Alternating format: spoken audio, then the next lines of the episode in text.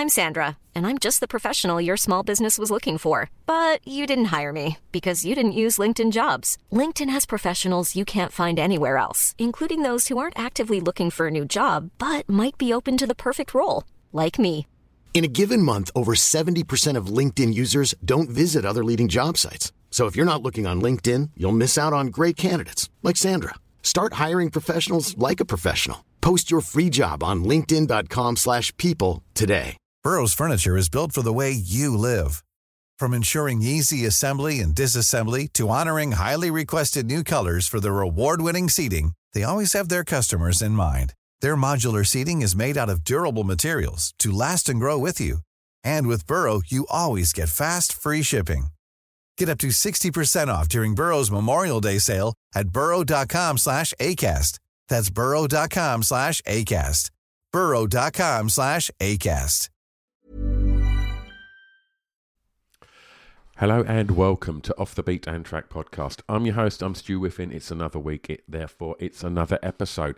Today's episode, I sit down with Crispian Mills of Kula Shaker. That's right, Kula Shaker are back with another record that drops early 2024, but there's new music out that you can get right now. Current single Waves is on all streaming platforms. Go check it out. Anyway, I get to sit down with Crispian and have a look back. And what an interesting story he's got. Obviously, it's very well documented. He comes from a very, very, very famous family. And we talk on, you know, what that was like growing up in a house when, you know, various sort of TV and movie stars would be popping in for a brew on a Saturday. We talk about that and we talk about some great records. And it's a really, really good little episode, this one, and I know you're going to love it. Before we get going with that episode, I just want to do some thank yous, and I want to thank Scroobius Pip, who is the king of the podcasts, and he's an absolute gent. He's Pip, and if it wasn't for him, I'd have no idea. I had no idea I was going to end up working in the podcast industry, and it's all because of Pip and his wonderful podcast, Distraction Pieces. And obviously he's got a network, which is the Distraction Pieces Network, which is the home of this podcast, as well as many other incredible podcasts. So go and have an explore of the Distraction Pieces Network. I'd also like to thank the team at Blue Murder Club that produced this podcast. It's a wonderful true crime podcast. I urge you to go and listen.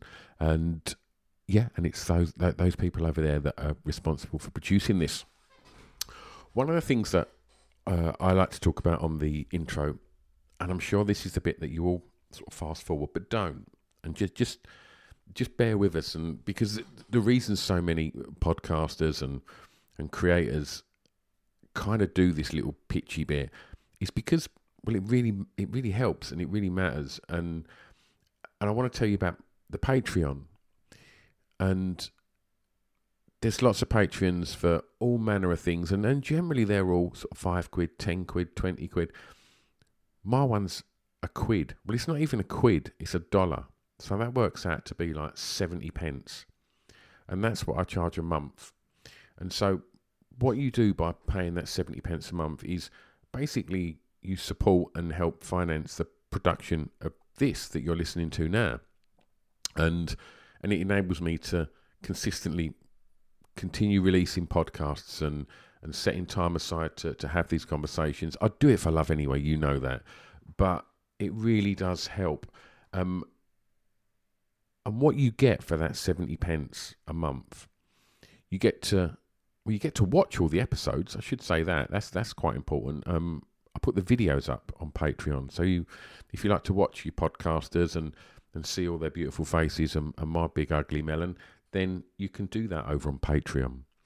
I put up mixtapes, and you get access to a back catalogue as well, I should say, of hundreds of episodes that have never been released to the public. Stacks of radio shows. There's so many radio shows that I've done that are all sitting over on Patreon waiting for you to go and get stuck in. But each month I do a live show on Zoom. And it's your chance to feature on the podcast. And I've created this lovely little community of Patreons. And And once a month we hang out and we just have a lovely little chat and we pick a topic for each one.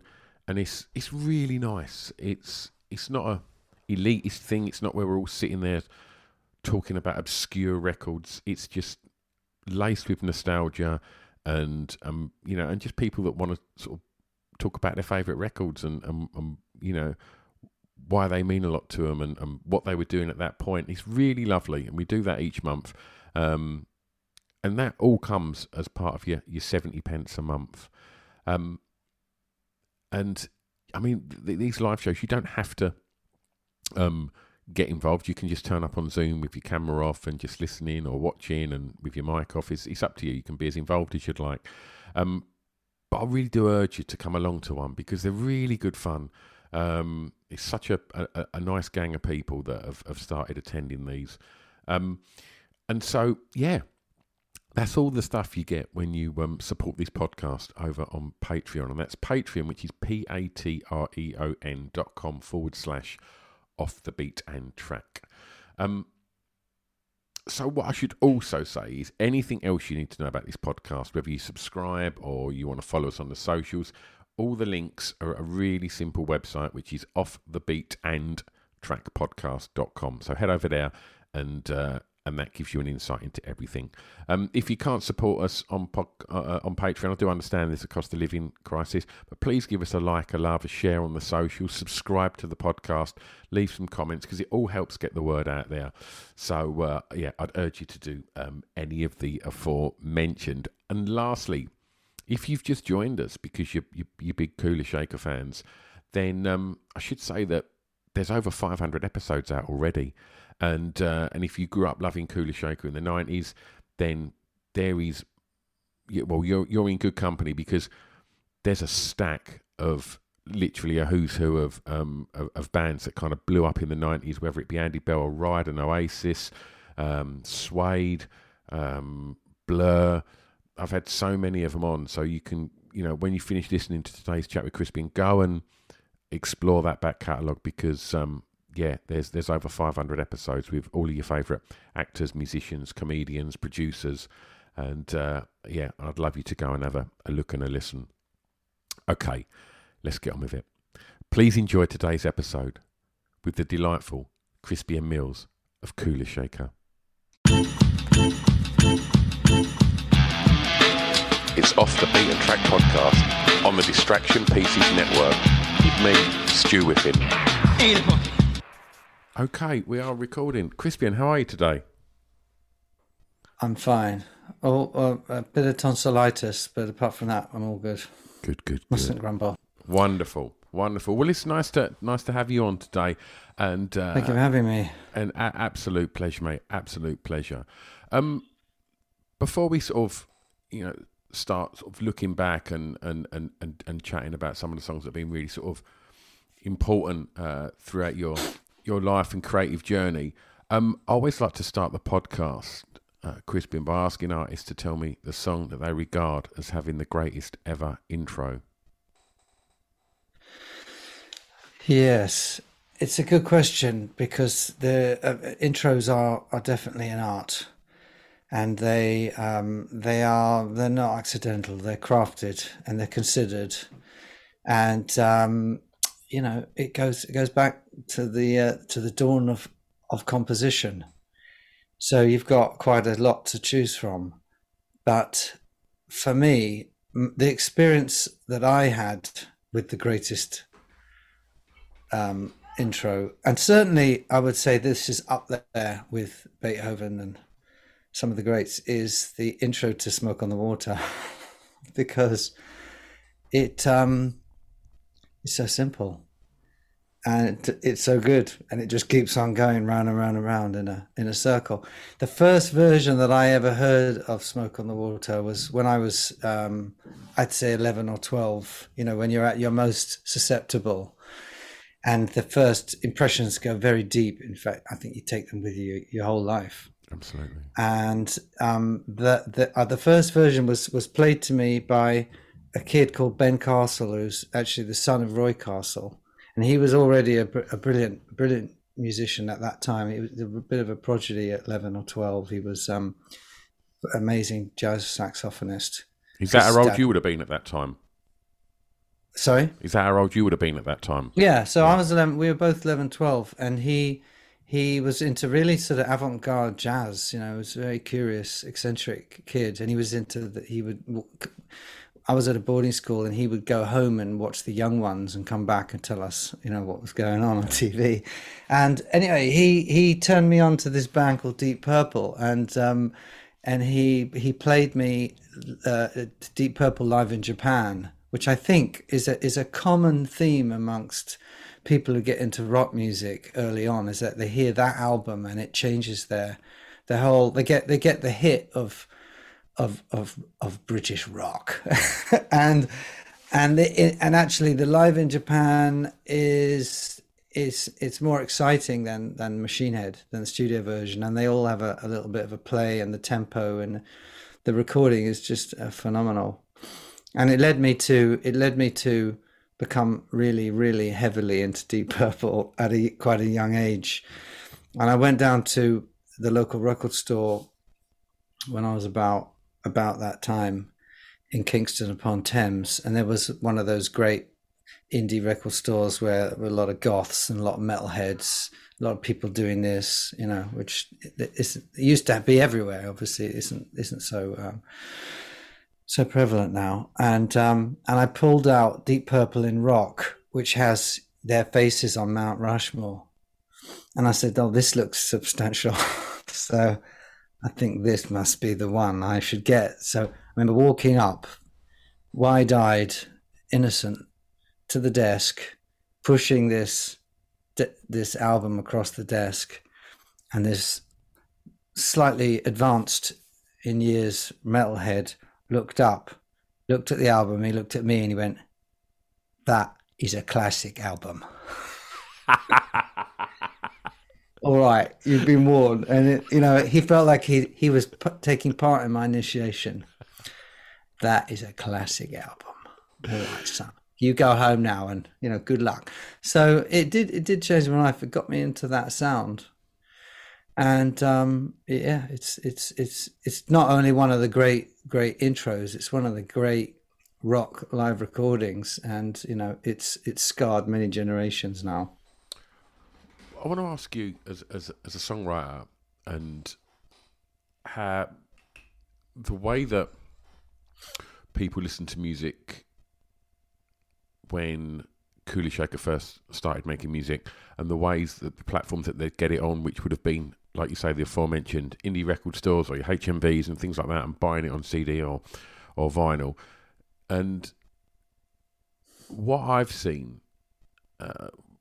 is the fact that the way that my kids get their music now is that they find it on things like TikTok and Spotify playlists and things like that.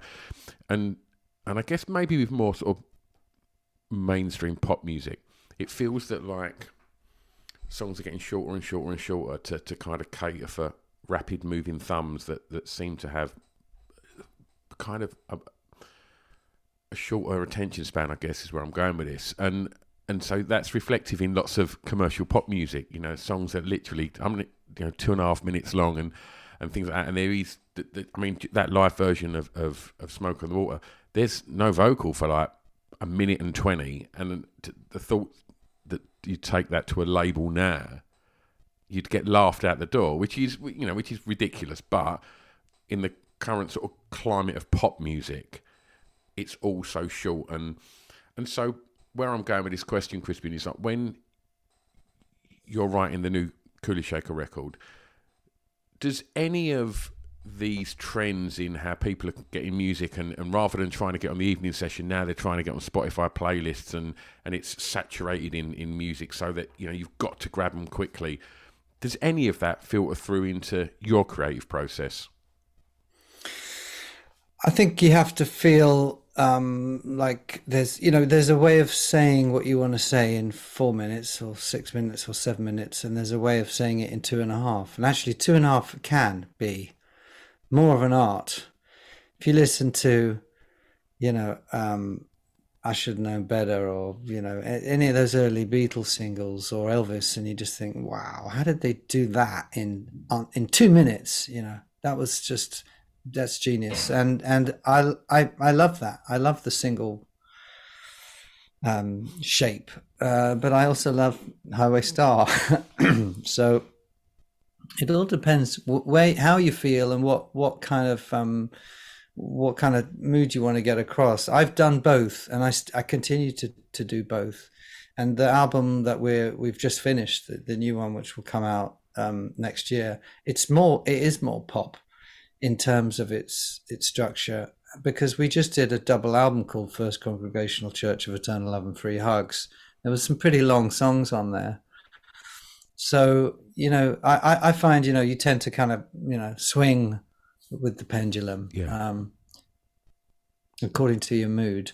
But also those bands like Deep Purple and, you know, Led Zeppelin, they were able to do those short single versions. If you want to take the big rock bands, sure, who are known for doing all of those, you know, sort of epic Stairway to Heaven type things, you know, they had done it. And, you know, Led Zeppelin 1 is pretty poppy, actually. You know, some pretty poppy compact tunes there. And so I think it's horses for courses at the end of the day. I'm going to ask you for track 2 to tell me the first song that you remember having an emotional impact on you, please. Emotional impact. I mean, I'm tempted to go, you know, because I've answered a lot of these questions that you warned me about. I've answered them truthfully, because there's a temptation when you go back and you look at the formative musical influences, and you want to think, oh, well, actually, I was listening to surrealist, minimalist, Dada music from St. Petersburg or whatever. But no, I grew up. You know, I was born in '73, so really it was through the '70s and '80s, early '90s that I was you know, prior to being considered an adult, whatever that means.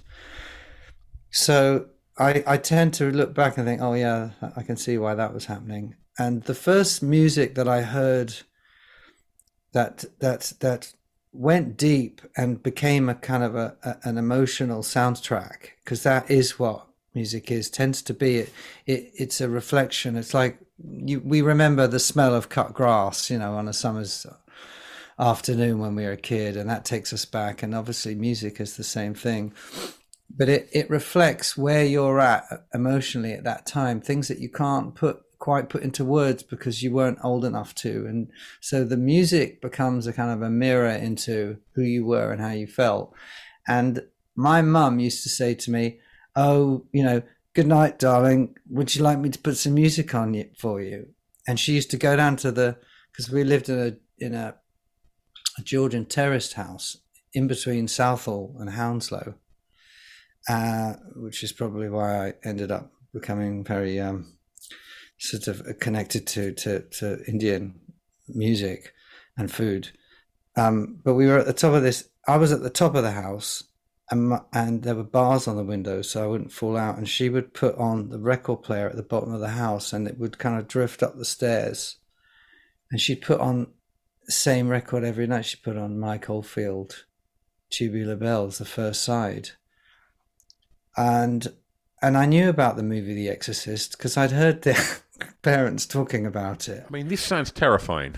Yeah, I knew that this was the soundtrack to a really scary film. Shall I put Tubular Bells on for you? And I'm like, shall I put on The Exorcist? Yes, please. But it is a beautiful piece of music, but it had it has an eeriness, it has a tension, it has a cinematic mood. And obviously even that amazing album cover, you know, it's the ocean, it's the unknown. So it did speak to me on a deep level, and every night it went on. It was a journey, and I think I would tend to listen to the whole thing and then fall asleep. If you had to pinpoint the emotion, what would it have been? If I had to pinpoint the emotion, what would it have been? Well, I think, like most people, childhood is a mixture of, you know, joy and despair.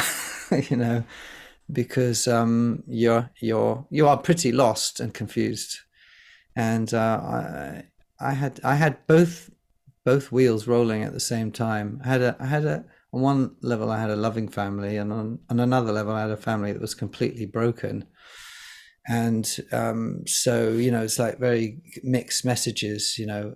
So much of childhood is confusing because you're full of the joy of life, and yet you're very sensitive to what's around you. And kids know that, you know, people are struggling. So it was those kind of twin emotions of being, you know, uplifted and inspired, and that melancholy that record has. You mentioned that, you know, that it was your mum that put that record. Millions of people have lost weight with personalized plans from Noom, like Evan, who can't stand salads and still lost 50 pounds. Salads generally for most people are the easy button, right? For me, that wasn't an option. I never really was a salad guy. That's just not who I am. But Noom worked for me. Get your personalized plan today at Noom.com.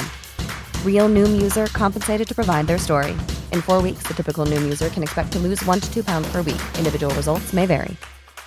Ryan Reynolds here from Mint Mobile. With the price of just about everything going up during inflation, we thought we'd bring our prices down. So to help us, we brought in a reverse auctioneer, which is apparently a thing.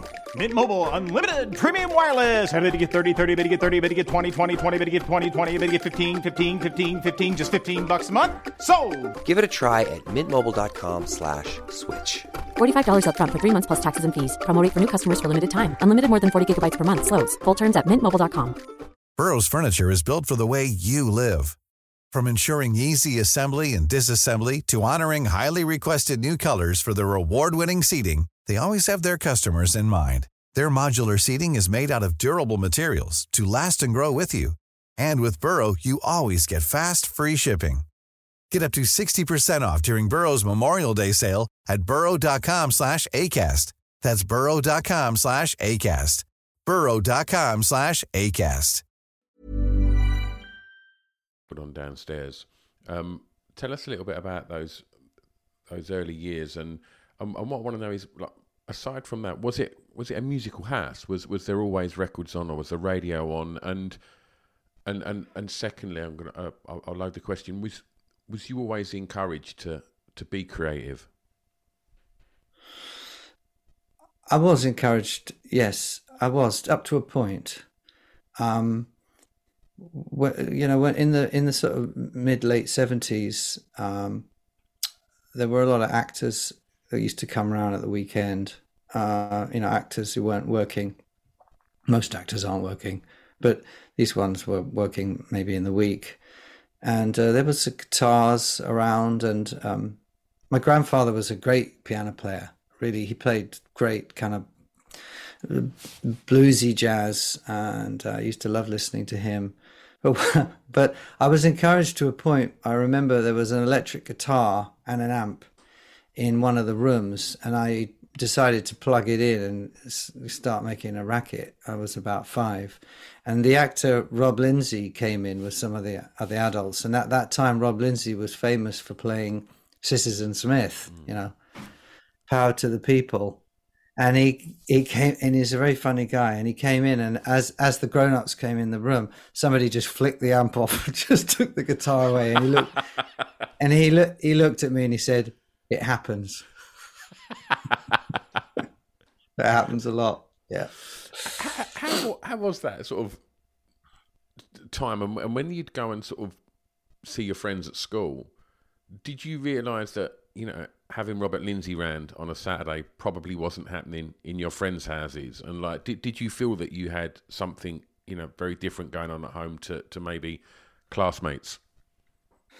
Yeah, a little bit, but I didn't, you know, I didn't really brag about it much. I did know a guy down the road whose dad worked at Pinewood Studios or somewhere like that, and he was in the props department or something, and he went in one weekend with his 2 kids while Disney were making a movie called The Black Hole, which was like 2001 for kids. That was Disney's go at Star Wars, wasn't it? Trying to kind of replicate Star Wars, if I remember rightly. Yeah, I think it was also like a bad acid trip, you know. So it was like I guess they sold it to the executives as, hey, we're going to do Star Wars, but secretly the writers were like, we're going to do 2001 for kids, and but there are robots in it, and there was one called Maximilian, and they're quite scary, intimidating looking robots, and these kids with their dad had gone in the prop department and they'd had pictures taken of them with the robots. And he went into school with this. He went into school with those pictures, and everyone. Yeah, it was a bit. It's a bit. You got to be careful. You don't just sort of get seen as a show off, bragging. Somebody says, "Yeah, that's really cool," and then punches you in the face. Shame he's not here now, that robot. I'm going to ask you. For track 3, to tell me the song that reminds you of your time at school, please. Yeah, what was that? I had thought it through. I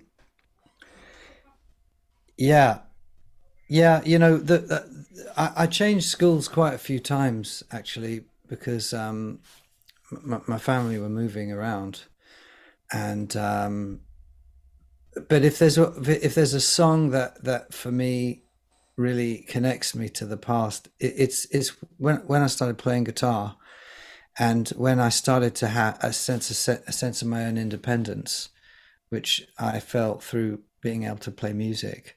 And my older cousin, he turned me on to 60s garage music. He turned me on to the Pebbles albums, which were compilations of all these sort of proto-punk bands, basically, from Austin, and some little farm town outside of Arizona, and they all had these guitars that you could buy really cheap in the local supermarket, and fuzz pedals, and they'd turn the reverb up full, and they'd record really, really badly sort of produced records, but they had this amazing character, and they had all this teen energy. And it's a cult now, 60s garage. And there was one song, they're so easy to play. That's what I remember about them. There's 3 or 4 chords, and you could play along with these tracks and learn them and learn the harmonica parts. And and we used to play them, when we were hanging out, me and my other muso mates. And there was a band called The Haunted, which is one of the classics, 125. So. Which is actually quite hard to get hold of. It's a great record. It's just like, that if you know about 60s, then this is like Beethoven and Mozart, and like these are the classic standards. Yeah. But it's fun that it's still a little bit. It's not so popular, so not so widely known still. Did you enjoy school? No. Why not? No, it was the worst time of my life, without a doubt. It was prison. It's funny. My favorite movie about school is If, because I did a couple of stints in a boarding school. At one point, I was so sort of upset at home for various reasons that I actually asked to be sent to boarding school. Wow. Which is not normally what you do, but someone I know had gone, and my mum, I don't think it was cheap, and I think she at the time was struggling a bit, but she agreed. I think she borrowed some money, sent me there, and when I first went to boarding school, I had a couple of years at this place, and I was quite happy. I was quite happy because I was so busy, and there was so much to do, and there were so many activities. And I found out I could sing, and I found out I could swim, and I found out there were other things to do other than maths, which I was so bad at. I just felt, I think because I wasn't academic, I just felt useless. And that's the worst thing a kid should feel, is worthless and useless. But that was the presiding sort of feeling of being at school. Until I found music, and then music was my reason to live. That was my purpose. Was that encouraged at school? The choir. I was singing in the choir. I used to like singing in the choir. Some great pieces of music. You learn about harmony. but after the choir. So after the, no, only between 10 and 12 was I encouraged, and that was in the choir. And then apart before that, it was pretty much a disaster. Did you have any idea when you was at school what you wanted to be?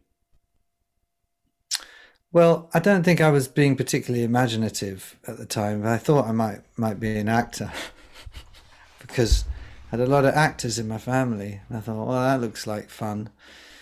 And I used to say, oh, I think I'll be an actor. And they'd all say, no, don't be an actor, please. Don't. No one ever works. Everyone's unemployed the whole time. They're always waiting for the phone to ring. They're constantly about to jump off a ledge because they think, you know, the career's over. Actors are, you know, very, shall we say, highly strung.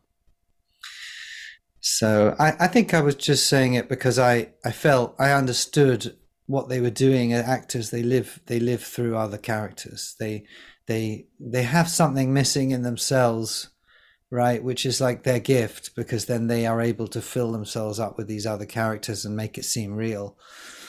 And so, you know, to be an actor, I think, yeah, it's a bit of a curse, actually. A bit like a comedian, stand-up comedian, you know. They have something missing. They need to be making people laugh. And that's part of the gift, you know. Not all the time, but most of the time.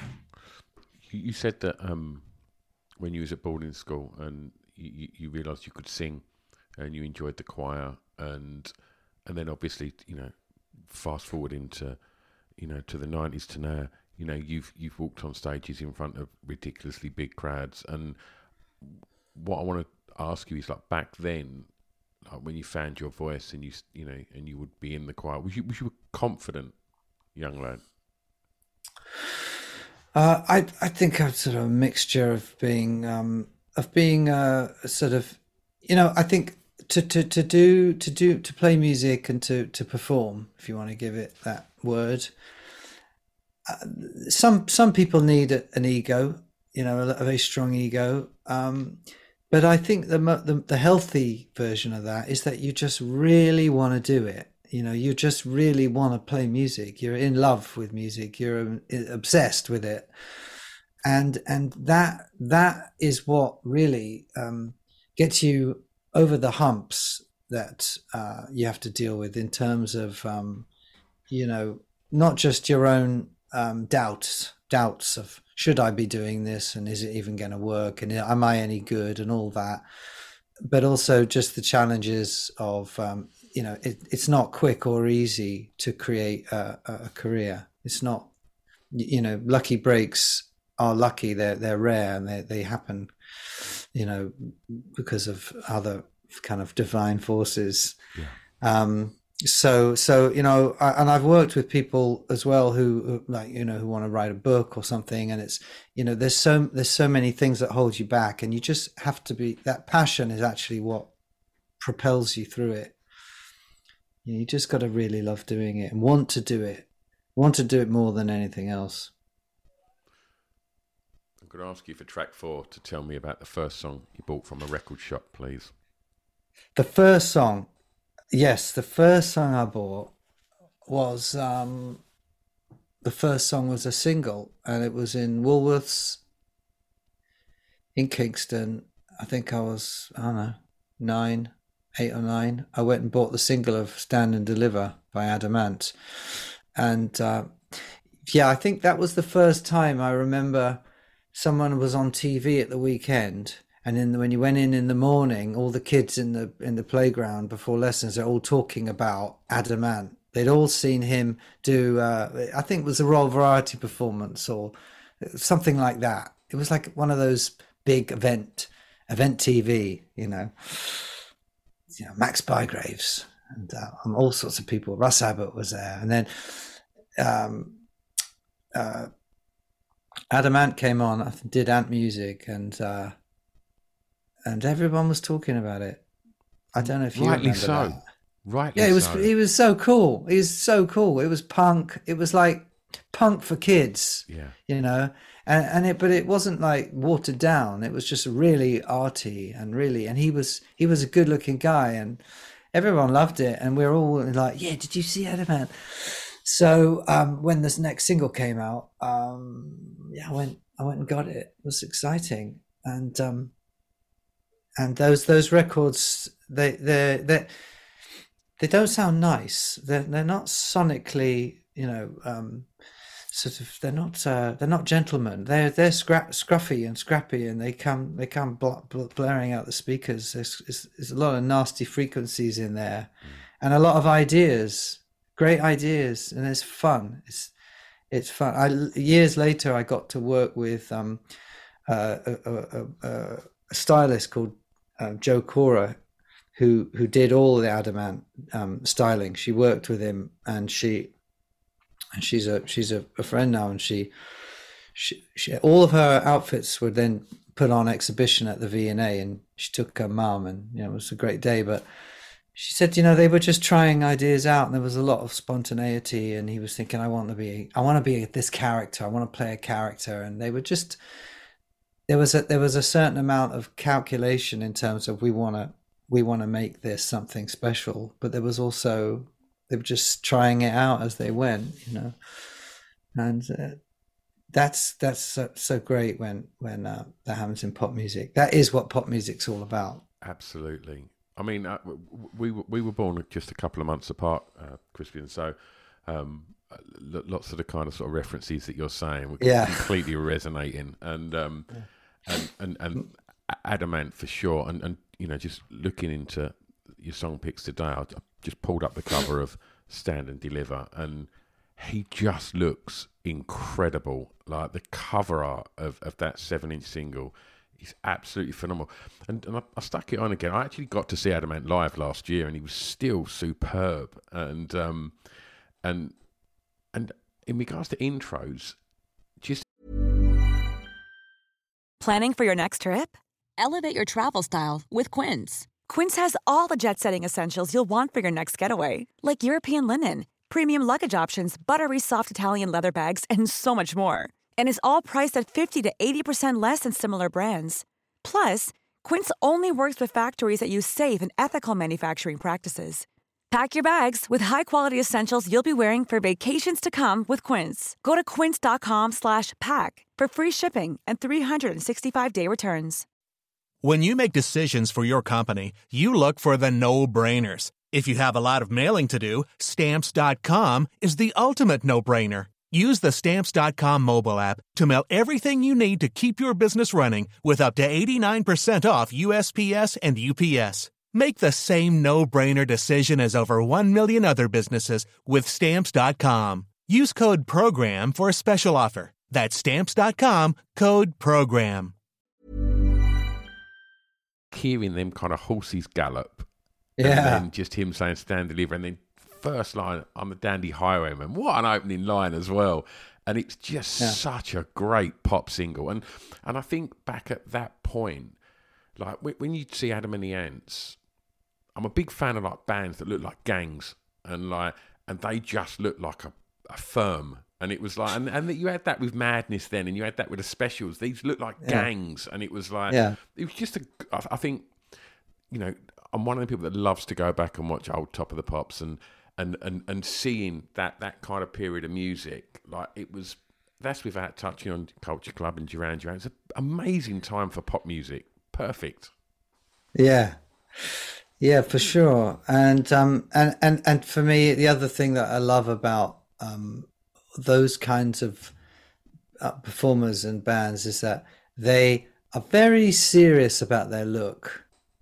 They're really into it, but they don't take themselves seriously. There's always that humor, and that is seriously lacking these days. You know, everything's very earnest or up its own arse, and I just those guys. You know, it's a tradition in pop music that you slightly, you know, there's a wink and a smile, and he had that for sure.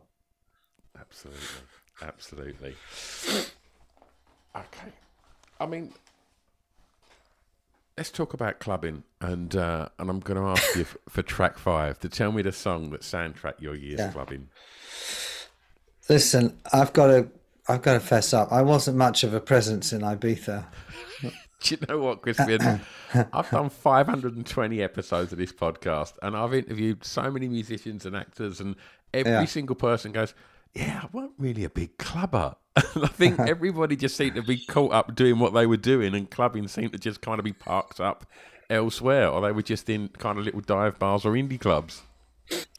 Everybody was exposed to club culture. Well, I think just before it all really happened at the end of the 80s or late 80s, I was still a kid. I was playing guitar. I was discovering the 60s. I was becoming a real 60s, obsessive. And there was a guy out near the school who used to talk about, what you want to get into is house music. I said, what's house music? And he'd go, yeah, house music. You check it out. You go and listen to house music. And I'd say to some kid who was into skateboard and thrash, I said, what? He's a bit older than me. I said, what's house music? He went, it's shit is what it is. And they're like, oh, okay. So I didn't really look into it. But then something happened, and it, I gotta say, I think it was a really exciting time when dance music and the recreational drug culture and political kind of anarchic kind of attitudes to do with distrust of authority, and bands and the 60s and nostalgia all kind of like came together just sort of after the Beanfield debacle, where the government police sent in and just sort of beat up all the travelers and smashed up all their vans and said you can't be a traveler anymore, and everybody kind of like just said these guys are arseholes, and all these raves started to happen, and it was like a big story. And I just found that it felt dangerous, it felt like it, the newspapers were down on it and the adults were down on it, and that felt really good, and that there's obviously people are just wanting to break out and just go and I think there was a political element to it, but I think there was a lot of people who just wanted to let their hair down. And even if you were just going to a club, at the back of a pub, or some sort of back room at a student union, or, at a gig or something, there was still this mood that dance and bands and fashion and drugs and politics was all crossing over. And it's quite a complicated, heady blend. And I wouldn't say I was able to sort of like separate it and really understand all of it. But it was an exciting time, and I just remember, it was around the time I was starting to go out on my own with my cousin and hang out, like when I was 16, 17, 18, and starting to have that freedom. Come home late, go to a pub, order a drink, just about get away with it. And this song by Pop Will Eat Itself was everywhere. And I have lots of memories of seeing people dancing to it. And this, the fact that it had a kind of a weird sort of anarchic political kind of message. And yet it was, the chorus was Big Mac fries to go. It was like, it's the end of the world, give me a Big Mac. I mean... And I had heard Pot Will Eat Itself had done a song called Gribo Guru as well, which I thought was an amazing title. So I think this song for me kind of sums up that period. It was everywhere. And there's a few contenders, Stone Roses would be one, Happy Mondays, obviously few, but this is the one that I remember. This is the soundtrack to Snakebite and Black and Half an E. Do you know what? Like, it's a cracking track, and like, I don't think Pop Will Eat Itself, like so many of them bands. I'm not including the Roses and the Mondays in that, but lots of other bands that come in that era have kind of been forgotten about, because it seems so much of when, you know, documentaries are made about movements in music, it goes from Manchester straight to grunge and then to Britpop, and that kind of bit in between with your poppies and Carter and Stuffies and EMF and all that, it kind of gets overlooked. And within them times, you know, EMF and Jesus Jones were having number ones in America. They were, you know, having huge success. But I think poppies, that whole kind of crossover scene of like that sort of indie wild guitar with all them kind of electronic, poppies, I think, really started that. And they started that 87, 88, like before, you know, the rest of them bands happened. And it's... the production on that record still sounds huge, and like them sort of thundering little drum rolls when it kicks in at the beginning. It's a real cool arms, that track, and it is. That's a great way of putting it, and it's signalling like we listen to the Stooges. you know, we're into it. There, it's that tradition, you know, of rock and roll. Absolutely, and I know you work with the Prodigy, and I think the Poppies did as well. They worked, because I think you could hear when you listen to, you know, those early pop releases, because you can hear that the Prodigy have drawn from that. You know, there was you know, the whole sample culture as well. They were on that early, and obviously Clint Mansell's gone on to have huge success, you know, as scoring films and such. We spoke about your, you know, confidence and relationship with confidence earlier, Crispian. You've chose a career in, you know, in music, which is famously one of the most toughest, you know, places to try and, you know, sustain and, you know, and manage a career, and you've done that. How driven are you? No, I don't have a driver. Sorry, that was low. How driven am I? Well, I'm definitely driven, in terms of, getting stuff done. But like I said, you know, you want to be driven by the excitement you have for the music, you know, or whatever it is that you're trying to do, make a film or whatever. It's that desire to see it come to life, or to see it manifest itself, you know, that has to be an obsession. And I think a healthy way is when, because it's like, you know, allowing yourself to just sort of, be yourself, really. It is self-expression, and you're just letting something grow naturally. I think that, you know, there have been times in the past where I've been driven by anxiety, you know, or fear, and sometimes, you know, a lot of people get if they're very, very ambitious, part of their ambition is they're trying to suffocate, they're trying to douse a certain anxiety that they carry around with them for whatever reasons. I'm not Sigmund Freud, but it's of, you know, some kind of trauma or loneliness or whatever, and so that tends to become unhealthy. that will not take you into a good place. Even if you are successful, you probably won't last very long, and relationships will all be a mess.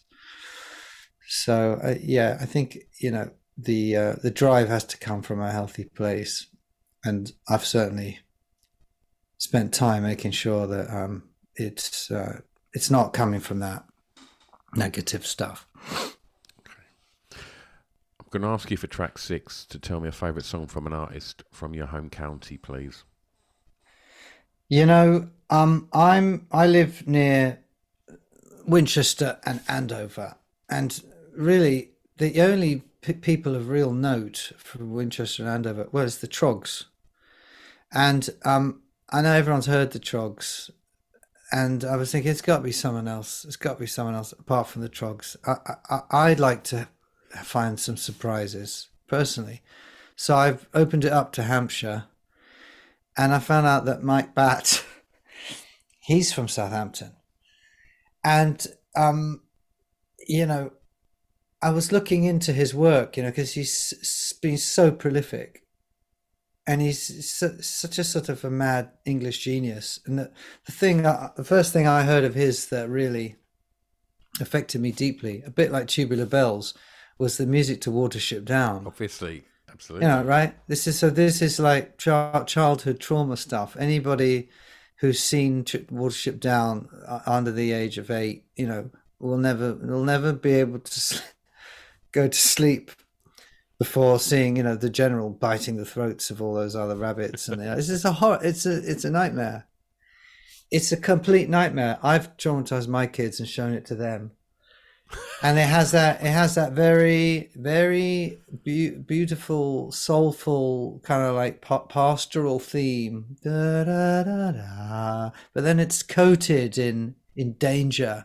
You know that however beautiful the countryside is, there's always some bastard ready to run you over or shoot you or tear your throat out. And so the whole thing has a real tension. And I often drive past Watership Down where I am. And I always say to the kids, "Oh, look, it's Watership Down." And they go, "Yes, Dad, you know, that's my running dad joke. I think that's Watership Down over there." And we've climbed it a few times. And apart from Watership Down, Mike Batt did an amazing sort of psychedelic opus called The Tarot Suite, full of sort of, you know, different sort of Chapter 2, The Magician, you know, and things like that. A bit War of the Worlds with a narrator and stuff. And the opening introduction to The Tarot Suite, which is the Fool. The Fool is the first card of the tarot. Is batshit crazy. And it has some crazy guitar in it. You never know where it's going. It just keeps mutating. I think Slash actually covered it on an album somewhere. Really? I think, yeah, he's done a cover of this. The strings are amazing. Strings are amazing. The guitar's amazing. All these weird time changes. It's a little insight into a sort of very eccentric British composer who had a sort of a pop music crossover and also went a bit psychedelic, yeah. You know, maybe quietly psychedelic, but he realized he's mystical. He's clearly into, you know, different sort of mystic. He's certainly into tarot. he made all album on this podcast a couple of years ago. And when he come on, I don't know what memo he got, but he was sitting at his piano and all of his song choices, he just played and sung them. It was wonderful. Oh, brilliant. That's fantastic. Yeah, I don't know. He's kind of the establishment now. You know, he's probably a Freemason, you know, him and Richard Stilgoe and, you know, Rick Wakeman. But you know, once upon a time, he was right there at the edges of weirdness, and this is a good representation of that. Absolutely. Okay, well, look, it's your last track, Crispian. I'm going to ask you to tell me a song that you think many people may not know that you would like them to go and listen to, please.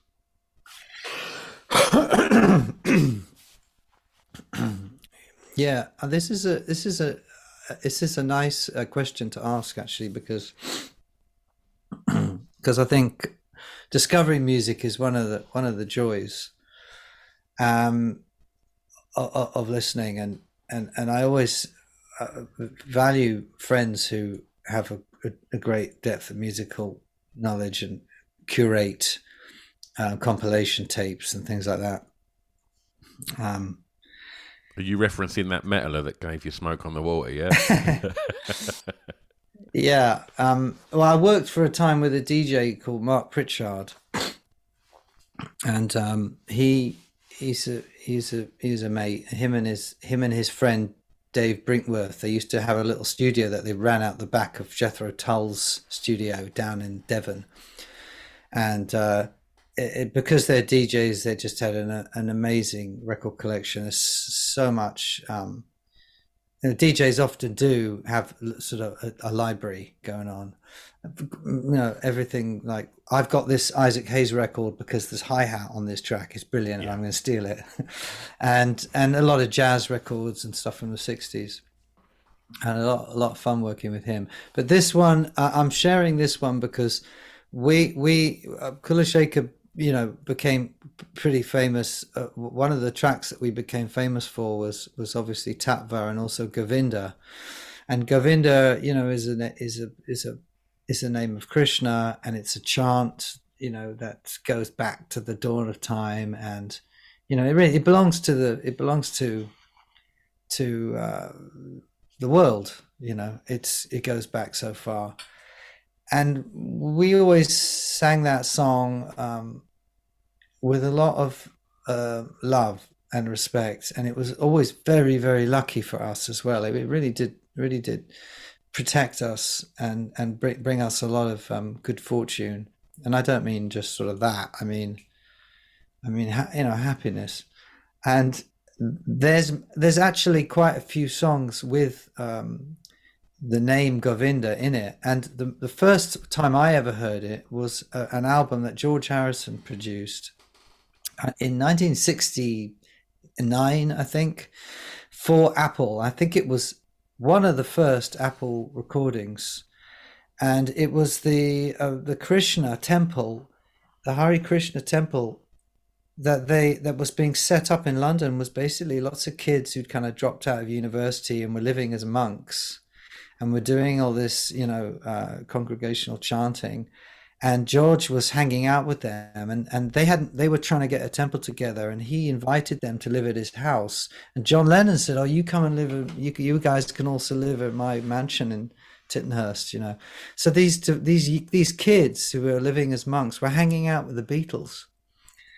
And I met one who had, you know, been living at that time. He said it was really, really wild and very interesting time to be living a renounced life whilst living with the most famous people in the world.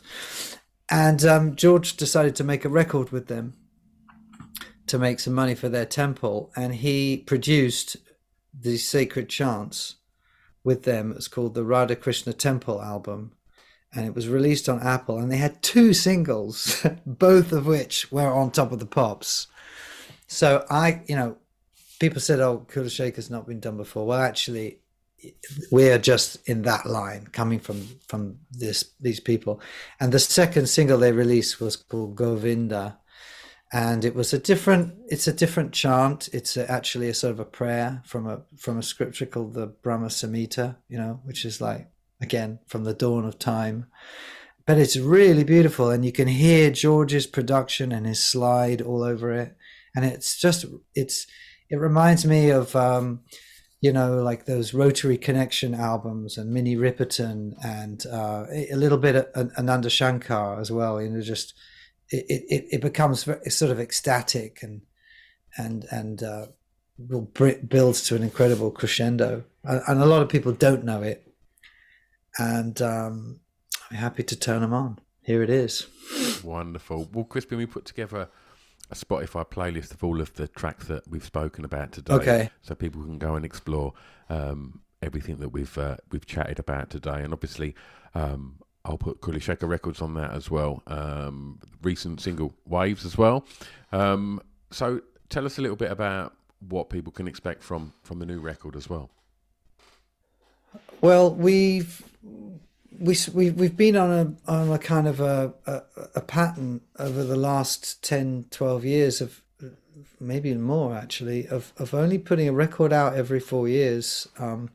We were having families and kids and doing other jobs as well. I was making films, and Alonso was producing, and it was Paul's playing with other people, and it just became like, well, every 3 or 4 years we get together, we write some songs, we make a really good album, we'll do some touring, and then we'll go back to this other double life. And then after the lockup lockdown, lock up, as I prefer to call it, the the idea of getting some momentum came up because we made Congregational First Congregational Church, which was an album we're really proud of, but we wanted to keep writing. We had more songs to go. That's why it was a double album. And then we had a scheduling thing with a problem with our keyboard player who couldn't do some dates. And Jay Darlington came back, who played with us in the beginning, and he finished working with the Gallagher brothers. So then Jay was back. It was like going back to the early days, and we were kind of conjured up that chemistry was still there. So we started writing a lot quick. We went straight back in the studio and it was like, oh, there's another record. So we're going to do another record now. And it's, a year cycle, which is sort of much more old school, than the big sort of stodgy Pink Floyd, let's wait 4 years. Yeah. But it is a little bit more Get Up and Go. It's a little bit more another great track, Get Up and Go by the Ruttles. Yeah, absolutely. But, it's a bit more two minutes 30, 3 minute tops, get in, get out. It's exciting actually to try and put songs together with that kind of discipline and economy. And we did it back in the day. So it's quite nice to come full circle. And you say it was lovely to, when Jay joined again to have that original sort of chemistry and stuff, but how is it now, just being in the studio together? I take it there's a lot less pressure now than what there was, maybe in the, the 90s when, you've got big label pressure trying to sort of, squeeze everything from you. Does it feel as obviously you're older now, does it just feel, and you're more grounded, I guess, in all your, you say you've all got families and that now, is it just a kind of more relaxed and comfortable sort of place to write and create now? Depends what day you go in the studio. Okay. Yeah, depends. We're still very ambitious, and it's not like we never got to play Wembley. Let's go back and play Wembley. It's much more like we know we can play at that level, and so you're always pushing yourself to be the best. You can be. Yeah, absolutely. And it helps you. I mean, if you lose that, really, it does get tired and stodgy, and it becomes just, you may as well just sort of play at the weekends. Yeah. There has to be a hunger. The hunger's really healthy. A hunger to surprise yourself and to just keep getting better. There was a documentary which I watched recently about King Crimson, and I think Robert Fripp said. Somebody said, why are you still playing? And he said, I think I'm getting better. I love that. And you have to feel that. You have to. If you don't, then definitely I would stop. Yeah. September the 4th, 100 Club, live. Looking forward to that? This was not my idea. We're going on tour. We're going back to tour America, and we're going to be doing clubs basically. So it's going to be fun. It's going to be down and dirty, but we haven't played in England since January, so they just wanted to just freshen up and play a gig before we go off. Wonderful. I haven't played there for years. I don't know. I'm sure it's great fun to be in the crowd. It's bloody noisy. It's a bloody noisy space. And the record comes out early next year? The record, well, I think we got two more singles to come out, and then okay. And then there's going to be a record in the album's coming in January, I think. Yeah. Fantastic. If people want to find out everything that's going on with Kula Shaker, whether it be releases, tour dates, where's the best place for everybody to sort of find out about that? I think you go onto this thing called the Tintranet, and you tap in Kula Shaker into Tintranet, and it'll come up all sorts of info. I think you just go to kulashaker.com. I think. Fantastic. I've not checked it out, but I've heard it's quite helpful. Or .co.uk even. Fantastic. Crispian, thanks so much for your time today. It's been really, really lovely talking records with you, mate. Thank you. All right, pleasure. Thanks, Stu. Matt, I'm going to press stop. Don't go anywhere. There you go. That was a lovely chat. Do you know what? I didn't do it on air, but I did tell him afterwards that my band supported his band when they were called the K's in Romford at Hollywood's way back, and he remembered he was saying that he had a manager at the time that weren't doing a great deal for him, but he said that apparently they were creating quite a stir in Romford, which is incredible. No one has ever caused a stir in Romford, and no, I don't think anyone ever will. We certainly didn't cause a stir in Romford, and it was pretty much our back garden. But yeah, I hope you enjoyed that chat. It was really lovely talking to Crispian. And I've been lucky. I've been sent an advanced link to listen to the new record that drops early next year.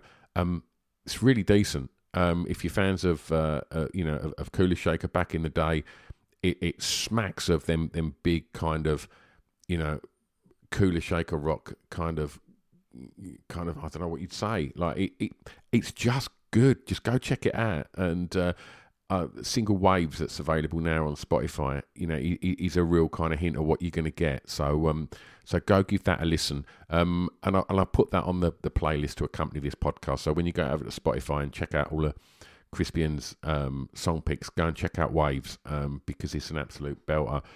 And I guess that's all she wrote. So I'll be back next time. In the meantime, be nice to each other, and thanks again for listening. Bye-bye. Oh, lastly, huge thanks to Mr. Tom Dark. It's my good friend Tom that put this podcast together. So huge thanks to Tom, and yeah, we're back next time. Bye-bye.